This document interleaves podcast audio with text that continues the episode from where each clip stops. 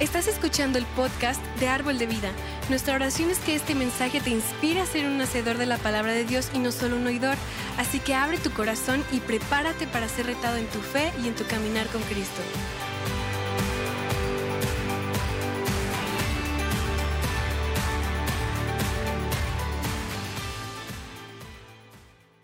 Y me, sabes que me encanta que cada una de estas bienaventuranzas empieza con la palabra benditos, bienaventurados, dichosos, depende de la versión de la Biblia.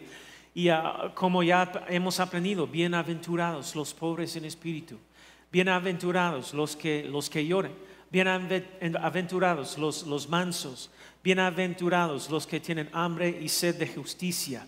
Y ahora Uh, algo que es interesante es que en, en el Antiguo Testamento se trata de la bendición mucho. Escucha mucho de eso. Dios bendijo a Adán y Eva y dijo: sean fructíferos y multiplíquense. Y la palabra bendición está ahí, ahí mismo en Génesis capítulo uno y varios capítulos. Habla mucho de eso. Hay mucha bendición en, en el Antiguo Testamento. Y luego cuando vas al capítulo doce, Abraham fue bendecido para, para ser una bendición. Su hijo Isaac fue bendecido y su, su hijo Jacob fue bendecido con, con doce hijos. Y luego José y el rey David. Y había una bendición sobre aquellos que estaban más o menos en una relación de pacto con Dios. Y el trato era que tenías que mantener el pacto con Dios para continuar en la bendición. ¿Y cuántos quieren continuar o vivir en la bendición de Dios? ¿Eh? ¿Ya? La mayoría, hay unos que no. Y, pero bueno, exactamente lo mismo es cierto en el Nuevo Testamento. Jesús está, más o menos, Jesús está inst, eh, instituyendo en, en, en un nuevo pacto con nosotros.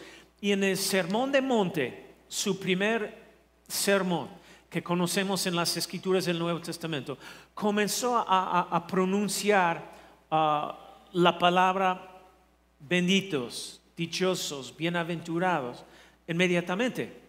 Y pues a, aprendimos que la palabra bienaventuradas en el idioma original del Nuevo Testamento era la palabra griega makarios, los estudiosos que quieren saber eso, y que es literalmente la palabra feliz.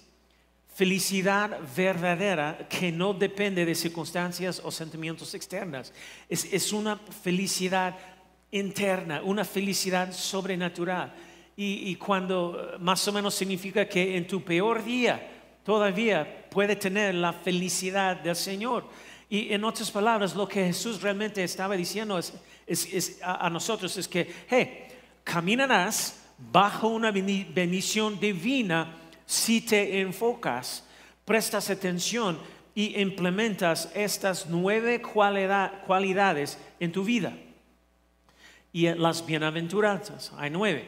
Así como hay nueve frutos del Espíritu y también nueve dones del Espíritu, estas son en realidad uh, las, las bienaventuranzas, nueve hermosas actitudes que tienen el potencial de hacer algunos ajustes vitales en nuestra vida que nos ayudan a ser más como Jesús y obviamente vivir en la bendición de Dios.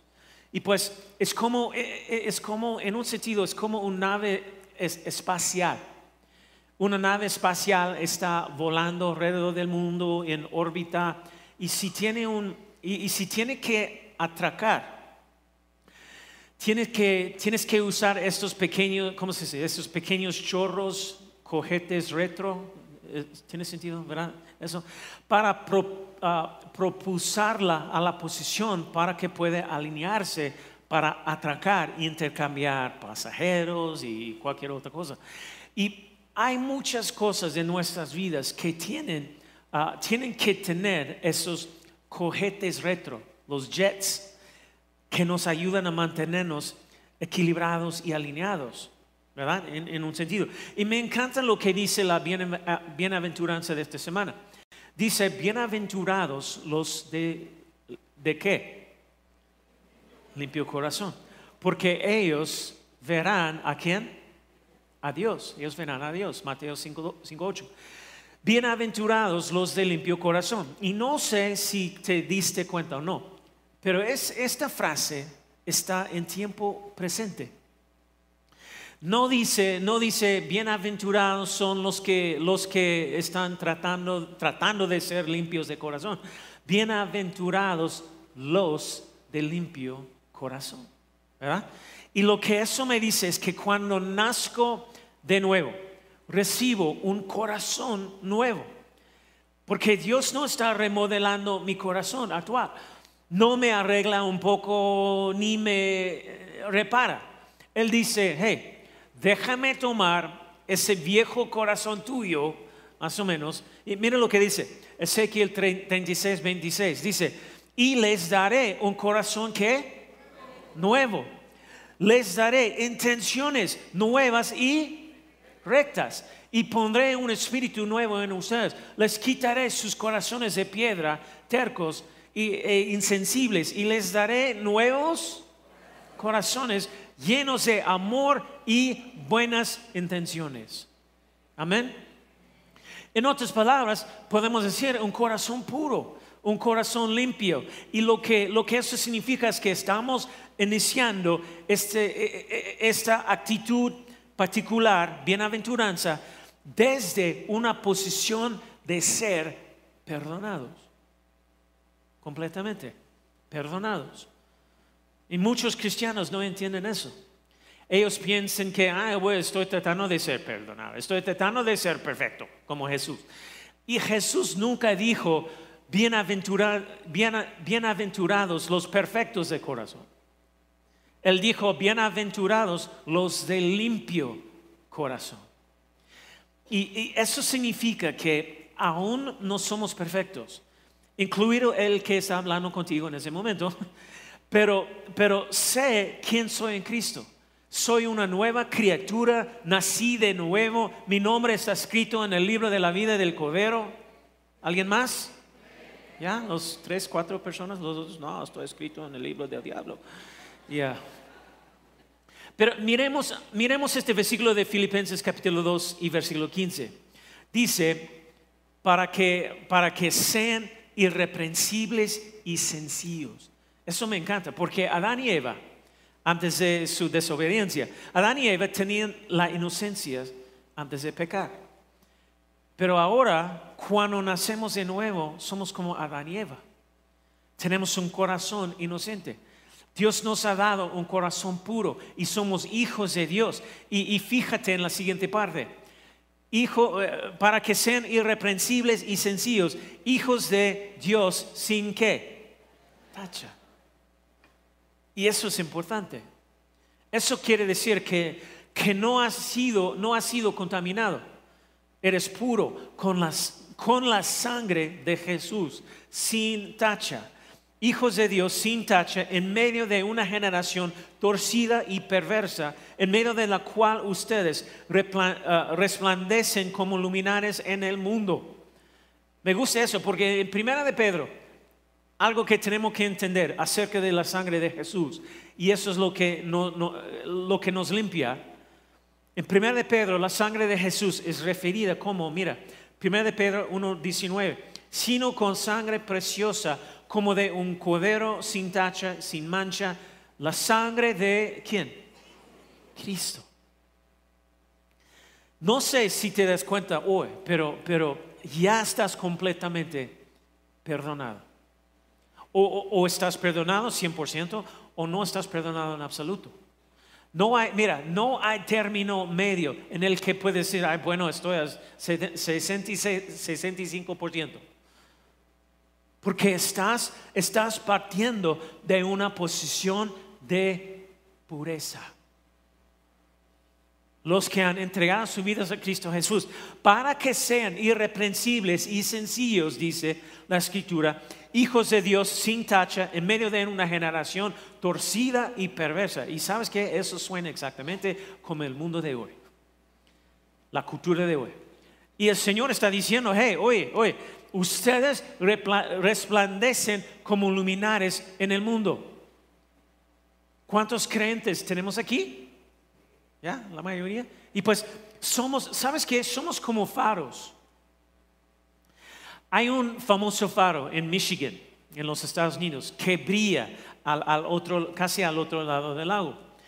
Y antes de ese faro, en mil novecientos nueve, se, se hundieron como en un evento, un momento, se hundieron seis barcos en un lapso de dos horas. Murieron como doscientos hombres. Por eso construyeron el, el faro ahí en este, este lugar. Y es, este faro es enorme, en, grandísimo. Pesa unas cuantas toneladas. Y está hecho de mil setecientos prismas que están per, perfectamente alineados. Parecen como aletas. Y, y la lente de esta, esta luz flota en, en mercurio líquido. Y gira tan perfectamente en este líquido que cada diez segundos esta luz sale disparada uh, y, y, y se extiende a través del lago por treinta y cinco kilómetros. Puedes verlo. Y no se, y no se ha hundido otro barco, otro barco des, desde que esa luz comenzó a brillar sobre el agua. Y Dios dice, hey, oye, eres una luz. Luminares en el mundo. ¿Están conmigo? Primera de Pedro dos nueve nos dice: pero ustedes son linaje escogido, real sacerdocio, nación santa, pueblo que pertenece a ¿quién?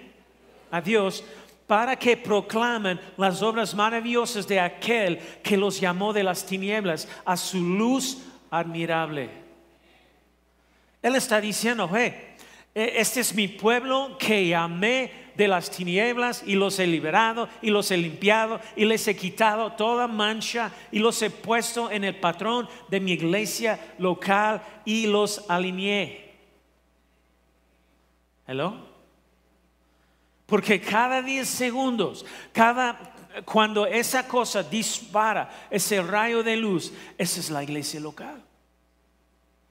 Y créanme, ustedes son parte de un poderoso faro que está brillando alrededor del mundo. Aquí en Árbol de Vida.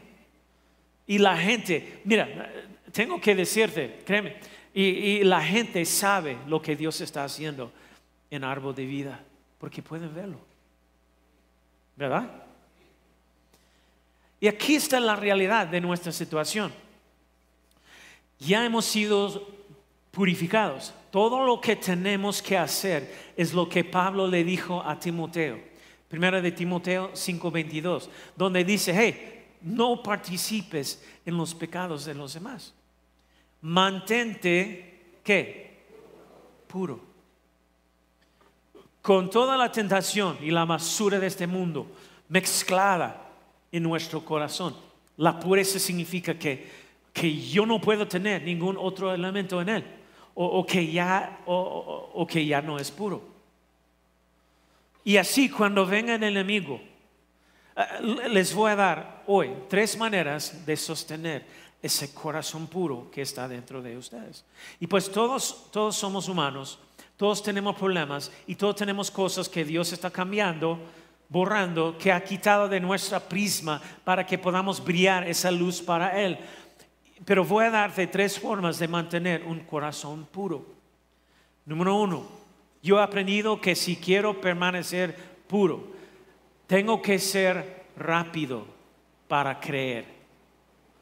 Rápido para creer. Mira, cuando digo puro, no, no estoy diciendo necesariamente perfecto en cada sentido, porque eso es imposible. Pero podemos mantener puro nuestro corazón. Y, y, pero tengo que ser rápido para creer. Y, y lo, que, lo que quiero decir es que algunas de las primeras cosas que se mezclan en un corazón puro, de las que tenemos que tener mucho cuidado, son la duda, el miedo y la incredulidad. Y, y ¿sabes qué? Esas cosas, esas cosas suenan bastante inocentes, pero, pero en realidad la duda está Está bien si dudas de mí, de mí. Esa es una cosa, un ser humano. Pero cuando dudas de Dios, el que habló el universo a la existencia con el aliento de su boca, el que te creó a ti y a mí, no podemos dudar de Dios. No podemos tener incredulidad acerca de Dios y, y, y su palabra y lo que dice su palabra. Y pues tenemos, porque tenemos miles de promesas grandes y preciosas, promesas en, en las que debemos basar nuestras vidas. Nuestro, en, en lo que tenemos que basar nuestro carácter, nuestras elecciones, nuestras decisiones uh, deben estar determinadas en base a lo que dice la palabra de Dios, ¿sí o no? ¿Verdad? Y pues la palabra de Dios dice que la fe viene por el oír y el oír por la palabra de Dios. Ahora, la lucha para mí es que tiendo a ser más analítico. No sé cuántos analíticos tenemos aquí. Uh, analítico, uh, analíticos, uh, bueno, eso. Analizo todo, analizo todo. Soy analítico con Dios. No me gusta ser así, no me gusta ser así. Siempre, siempre pensé que tenía todas las respuestas para todo. Y, y lo gracioso es que nuestra uh, cultura, nuestra sociedad, nuestra generación, mi generación, cualquiera que sea más escéptico que otra persona, se considera más inteligente. Eso, eso es cierto, eso es lo que pensamos. No sé si eso tiene sentido, pero eh, mira, no estoy diciendo que de, debas creer todo lo que alguien te dice, pero cuando se trata de lo que Dios dice, voy a decir amén. Porque la pa- palabra amén en las Escrituras significa que es verdad. Y pues de hecho a lo largo del Nuevo Testamento ves a Jesús siempre diciendo: de cierto, de cierto te digo, te digo la verdad, ¿verdad? Y o podemos decir: eso es verdad, eso, eso es verdad, amén, amén, es la verdad. Oye, si no lo entiendes, solo, solo di, uh, solo di, uh, solo di, ¿sabes qué? No lo entiendo, pero lo creo. Porque cuando Dios lo dijo, las Escrituras dicen: antes bien seas Dios veraz y todo hombre mentiroso. ¿Verdad? Es lo que dice la Escritura. Hay una historia en la Biblia sobre dos discípulos de Emaús y caminaban juntos el día después de que Jesús fue crucificado. Y pues estaban deprimidos, decepcionados, derrotados, desalentados. Y al lado de ellos, de repente, un extraño camina con ellos. Y, y lo mi, miraron y no lo reconocieron.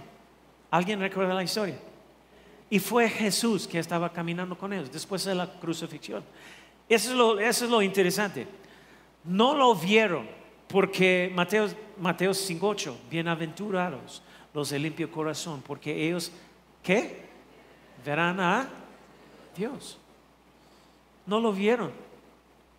Y no ves al Señor, al Señor muchas veces cuando permitas que la duda y la incredulidad entran en tu corazón. Entonces uno de ellos preguntó al Señor: oye, hey, hey, uh, uh, chavo, ¿has oído lo que pasó en Jerusalén? Y él dijo: ¿qué pasó? No sé, no, no sé de qué estás hablando. Y dijeron: ah, Dios mío, ¿habla, ¿en serio? Jesús de Nazaret, pensamos que iba a ser el Mesías y sin embargo lo mataron ayer.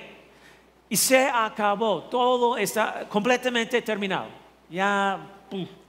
Y el Señor se volvió y los enfrentó y los detuvo y dijo estas palabras, muy interesante. Lucas veinticuatro veinticinco, di, di, dijo él: qué torpes son ustedes, les dijo, y qué tardos de corazón para creer todo lo que han dicho los profetas. Y honestamente, a veces somos, somos tan religiosos que tardamos en creer. Amén o ouch. Los niños pueden creer, ¿verdad? Escuche, yo he estado en países del mundo donde todos, cada persona reciben un milagro porque somos con niños con, en, en su fe. Son simples en su fe. Pero nosotros somos tan intelectuales. Siempre tenemos que estar convencidos. E incluso cuando estamos convencidos, no estamos, no estamos persuadidos cien por ciento y decimos: bueno, sabes que tiene que haber una, una explicación natural para esto. Hay historias tras historias de personas en esta iglesia, en Árbol de Vida, que han recibido milagros. Cáncer curado, ojos ciegos restaurados, milagro tras milagro. ¿Cuántas personas han recibido un milagro aquí uh, de Dios por medio de Árbol de Vida? muchas personas. Y, y, y necesito decirles algo: Dios es poderoso. No necesitamos analizarlo, solo, solo falta recibir. Él es el Dios de los milagros. Sus milagros son para hoy, son para ya, ahora. Y cuando, cuando piensan los escépticos, el más famoso de todos es, es ¿quién? Tomás, ¿verdad?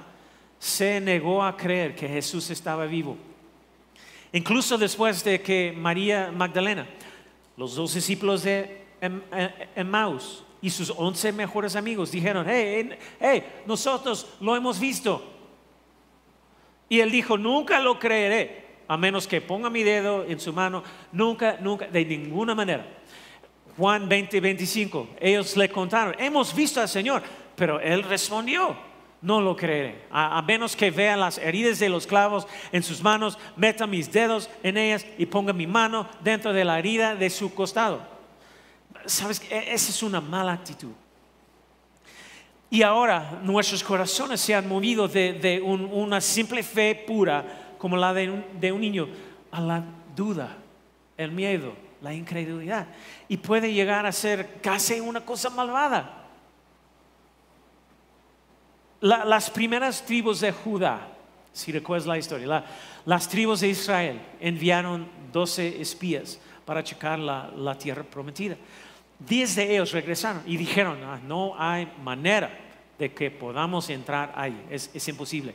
Y dos de ellos dijeron: subamos a conquistar esta tierra, estoy seguro de que lo haremos. Es lo que dijeron. Y pues, y miren lo que, di, lo, lo que, lo que les dijo el Señor en Hebreos tres doce. Dice: por lo tanto, amados hermanos, cuidado, asegur, asegúrense de que ninguno de ustedes tenga un corazón maligno e ¿qué? Incrédulo, que los aleje de Dios vivo. Es lo que sucede cuando nuestro corazón es así. Escuche, para mí esta es mi batalla. Tengo que guardar, cuidar uh, mi corazón. Y te, tengo que preguntarme a menudo: hey Jeff, ¿estoy caminando en fe, creyendo en Dios? ¿O he caído en el cinismo, la duda, el miedo, la incredulidad, etcétera, etcétera? Ahora, cuando me viene un pensamiento a la mente que, que dice que esto no va, a, no va a pasar, es imposible. Eso es lo que hago con mi boca, mi voz uh, alto. Digo: diablo, es un mentiroso. ¿Hello? ¿Alguien más? Ahora, quiero entrenarte para que hagas eso. Vamos a hacer eso. ¿Qué vas a hacer la próxima vez que un pensamiento de duda, incredulidad de la palabra de Dios entre en tu mente? ¿Qué vas a decir? Quiero, quiero oírte. ¿Qué vas a decir? Uno, dos, tres. Ah, bueno, sí, sí, sí. ¿Sabes qué? Somos panzas verdes aquí. Yo creo. Dilo de nuevo como, como si fueras una verdadera panza verde. La próxima vez que el diablo ponga un pensamiento en tu cerebro, eso es lo que vas a decir. O, otra vez, uno, dos, tres. Diablo, eres mentiroso. Híjole, eso. Y número dos, ¿qué, ¿cómo mantenemos uh, un corazón puro? Número dos, tengo que ser rápido para perdonar. Rápido para perdonar. Escuché la historia de un pueblo cuyo suministro de agua estaba contaminado y la gente comenzó a morir porque la, la, la, la presa uh, estaba contaminada, y siguieron tratando el agua, nada más tratando el agua con químicos y todo. Y finalmente un día un hombre subió caminando por el, el arroyo Que, que desembocaba en el uh, como en, en embalse, y, y arriba, allí arriba en la cima de una montaña pasó algo, y miró hacia su lado y, y era el cadáver de una vaca que se había caído en el arroyo y no podía salir y murió. Y esa vaca putre, ¿cómo se dice? putrefacta se, se había estado drenando hasta la presa. Y como resultado, la gente estaba muriendo de, de enfermedades.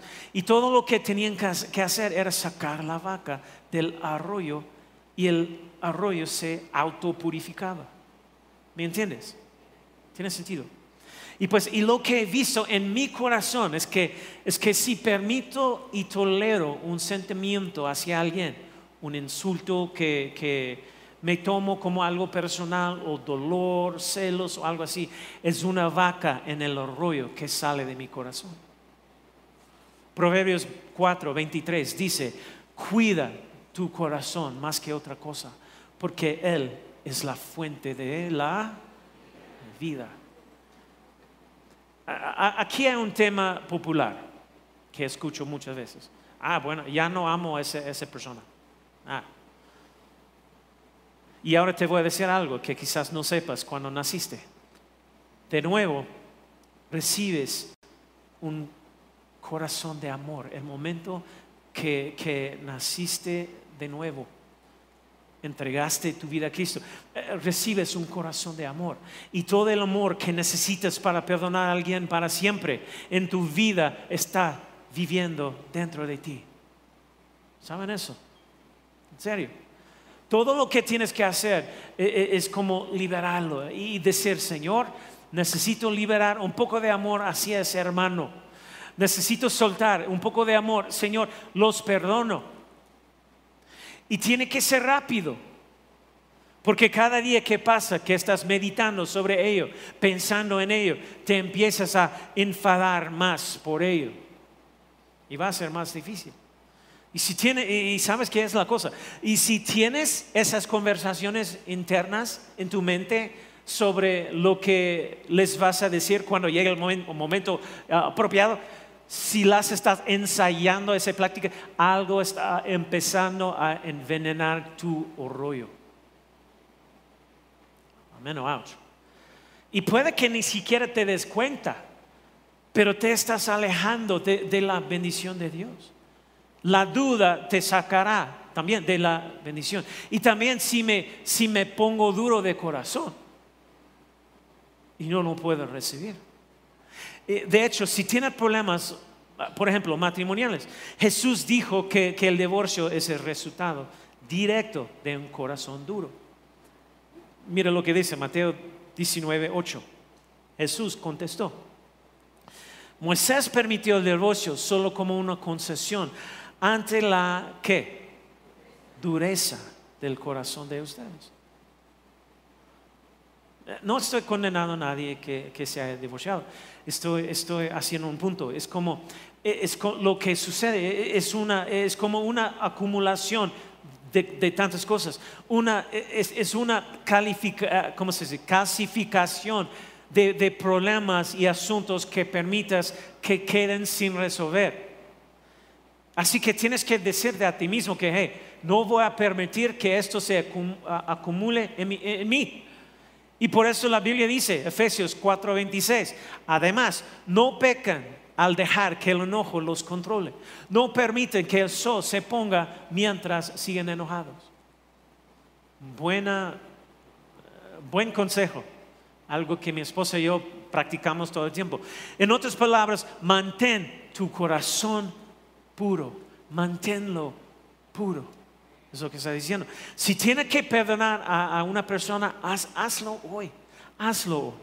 Di, nada más di: Señor, los libero ahora mismo. No, no tengo tiempo para hablar mucho de, de, del perdón, pero ¿sabes qué? No significa que lo que sucedió fue bien. Solamente significa que tengo que mantener mi corazón puro. ¿Están conmigo? Voy a hacerlo. Y si te niegas a perdonar, es, es, es peligroso. ¿Sabes qué? Es peligroso para tu salud. Hay una advertencia muy fuerte en la Biblia para aquellos que tienen odio en sus corazones hacia otra persona. Primera de Juan, capítulo tres, versículo quince a diecisiete, dice: todo el que odia a su hermano es un asesino. Y ustedes saben que ninguno asesino permanece, permanece en la vida eterna. Uf, fuerte. Permítanme decirles algo extremadamente importante. Algunas personas, algunas de ustedes, han estado orando, orando, orando por cosas. No están viendo resultados en su vida, su caminar de fe ha sido decepcionante. Y, y si, si tienes ira, amargura, falta de perdón en tu corazón hacia alguien, entonces te has apartado de las bendiciones de Dios. Hello? Amén o ouch. Gálatas cinco seis nos dice, lo importante es la fe que se expresa por medio del amor. Tu fe solo puede obrar a través del amor. So, la única manera. Sin él vas a luchar, no vas a caminar en la plenitud de lo que Dios tiene para ti. Lo siento decirte eso, pero es la verdad. Y aquí está Efesios cuatro, versículo treinta y uno. Dice, uh, sea quitada de ustedes toda amargura, enojo, ira, gritos, insultos, así como toda malicia. Sean más bien amables unos con otros, misericordiosos, perdonándose unos a otros, así como también Dios los perdonó en Cristo. Amén. Puede que, mira, puede que estés aquí hoy está, y, y, y estés pensando que, ay, uf, sabes que mi corazón ya es demasiado duro con esa persona. No estoy diciendo que tiene que ser mejor amigos o nada, simplemente tiene que mantener puro tu corazón. Y, y hoy va a haber un milagro, yo creo, hoy va a haber un milagro. Dios va a hacer un trasplante de corazón dentro de ti y va a sanar eso, va a sanar eso. ¿Creen eso? ¿Ya? Y pues en el, el último, el número tres, este es súper importante si quieres que tu corazón sea puro. Número tres, tengo que ser rápido. ¿Para qué? Arrepentirme. Oh, pastor, no. Ya sé, ya sé. Jeff, pensé que dijiste que ya estamos bien con Dios. Y sí, somos irreprensibles ante Él, pero, pero lo que eso significa es que todos los días caminamos por, por este mundo y, y es posible que nos desviemos un poco del camino, y eso no tiene nada que ver con lo que pasó cuando fuiste salvo, tiene que ver con lo que existe hoy. Y, y la Biblia nos dice, Primera de Juan dos uno, dice la escritura, Hijo, uh, hijitos míos, les escribo estas cosas para que no ¿qué?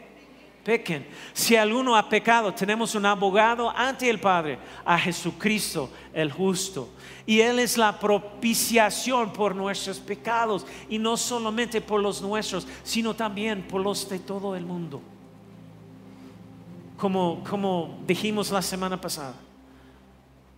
Y si digo, como bueno, ¿sabes qué? Creo, creo, que, creo que merezco decir esa maldición o lo que sea, creo que se merecen ese enojo que les, les di, creo que se, se lo merecen, ay, ahora me autojustifico y no tengo un corazón transparente, tengo un corazón orgulloso. Así que para mantener la pureza, cuando peco, cuando peco, vas a pecar.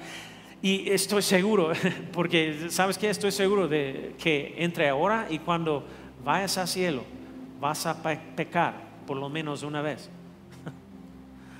otros miles. Yo sé que tengo cosas de vez en cuando. Estoy decepcionado conmigo mismo. Perdí los, los estribos en el tráfico. ¿Alguien más? Ya, yeah, tres honestos, los otros mentirosos.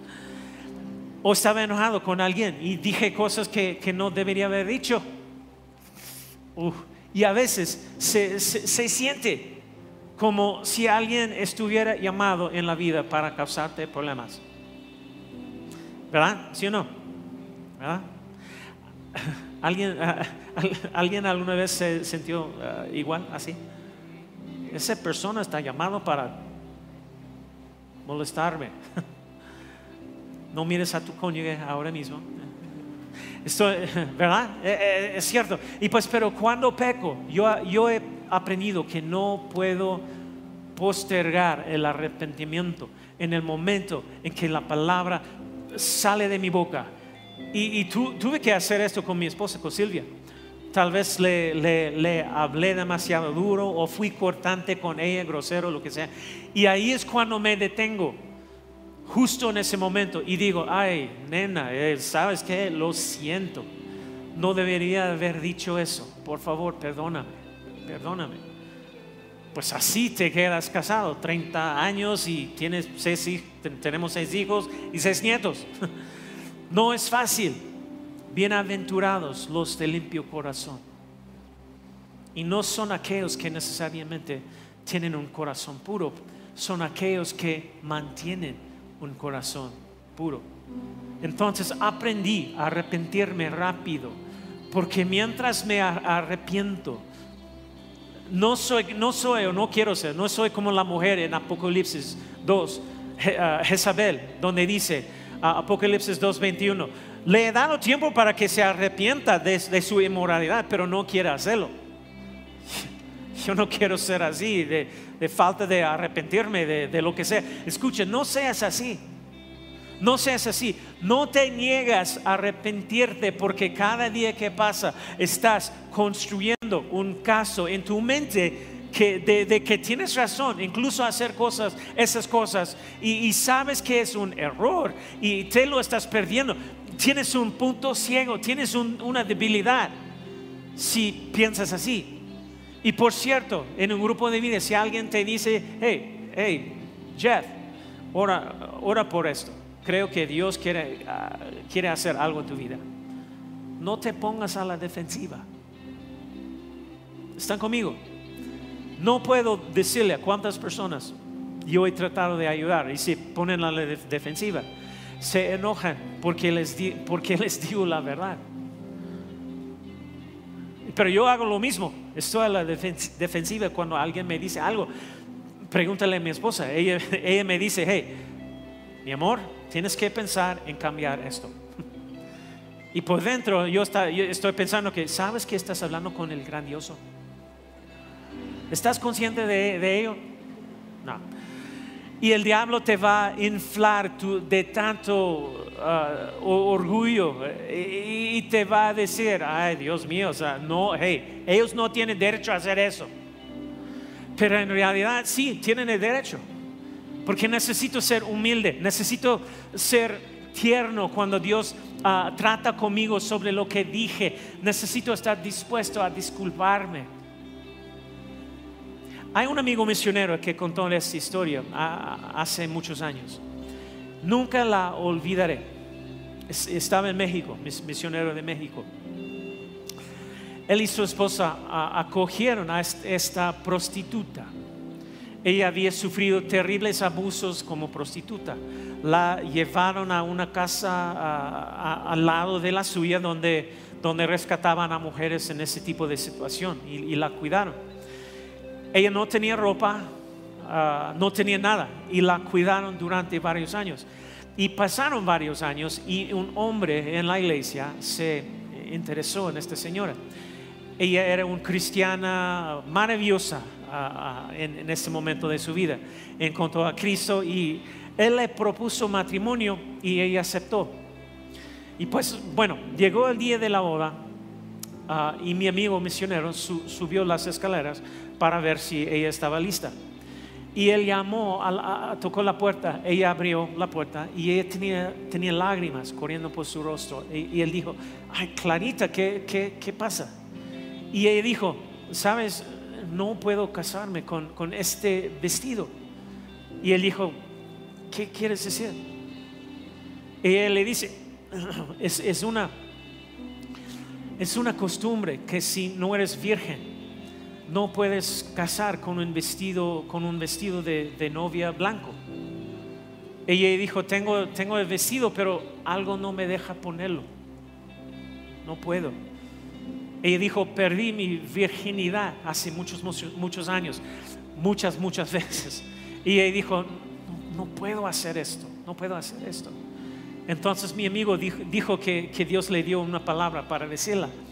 Y él le dice, ¿sabes qué? El, el Señor me dijo que te, que te dijera que si eres lo suficientemente blanca y pura interiormente para sentarte en la cena de la boda del Cordero en el cielo, entonces eres lo suficientemente blanca interiormente para casarte con un vestido blanco aquí en la tierra con un hombre. Creo que es una historia hermosa, ¿verdad? En serio, qué increíble. Y, y la pregunta hoy es que ¿dónde estás? ¿Dónde estás tú?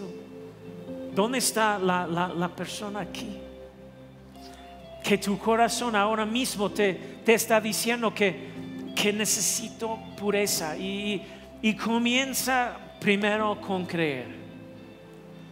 Tienes que creer que Jesús murió en la cruz en tu lugar y resucitó de entre los muertos. En segundo lugar, comienza con el perdón.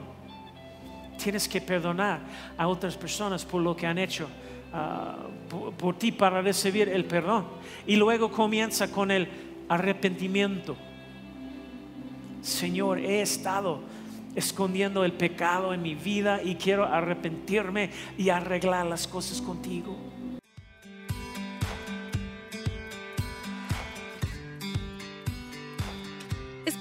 Disfrutado de esta palabra. Puedes encontrar más mensajes e información sobre nuestra iglesia en doble u doble u doble u punto árbol de vida león punto com. Queremos invitarte a que nos visites en Boulevard San Juan Bosco tres mil veintiséis, Colonia Cañada del Refugio, o vernos en nuestra página de Facebook Iglesia Árbol de Vida. Una vez más, gracias por escucharnos.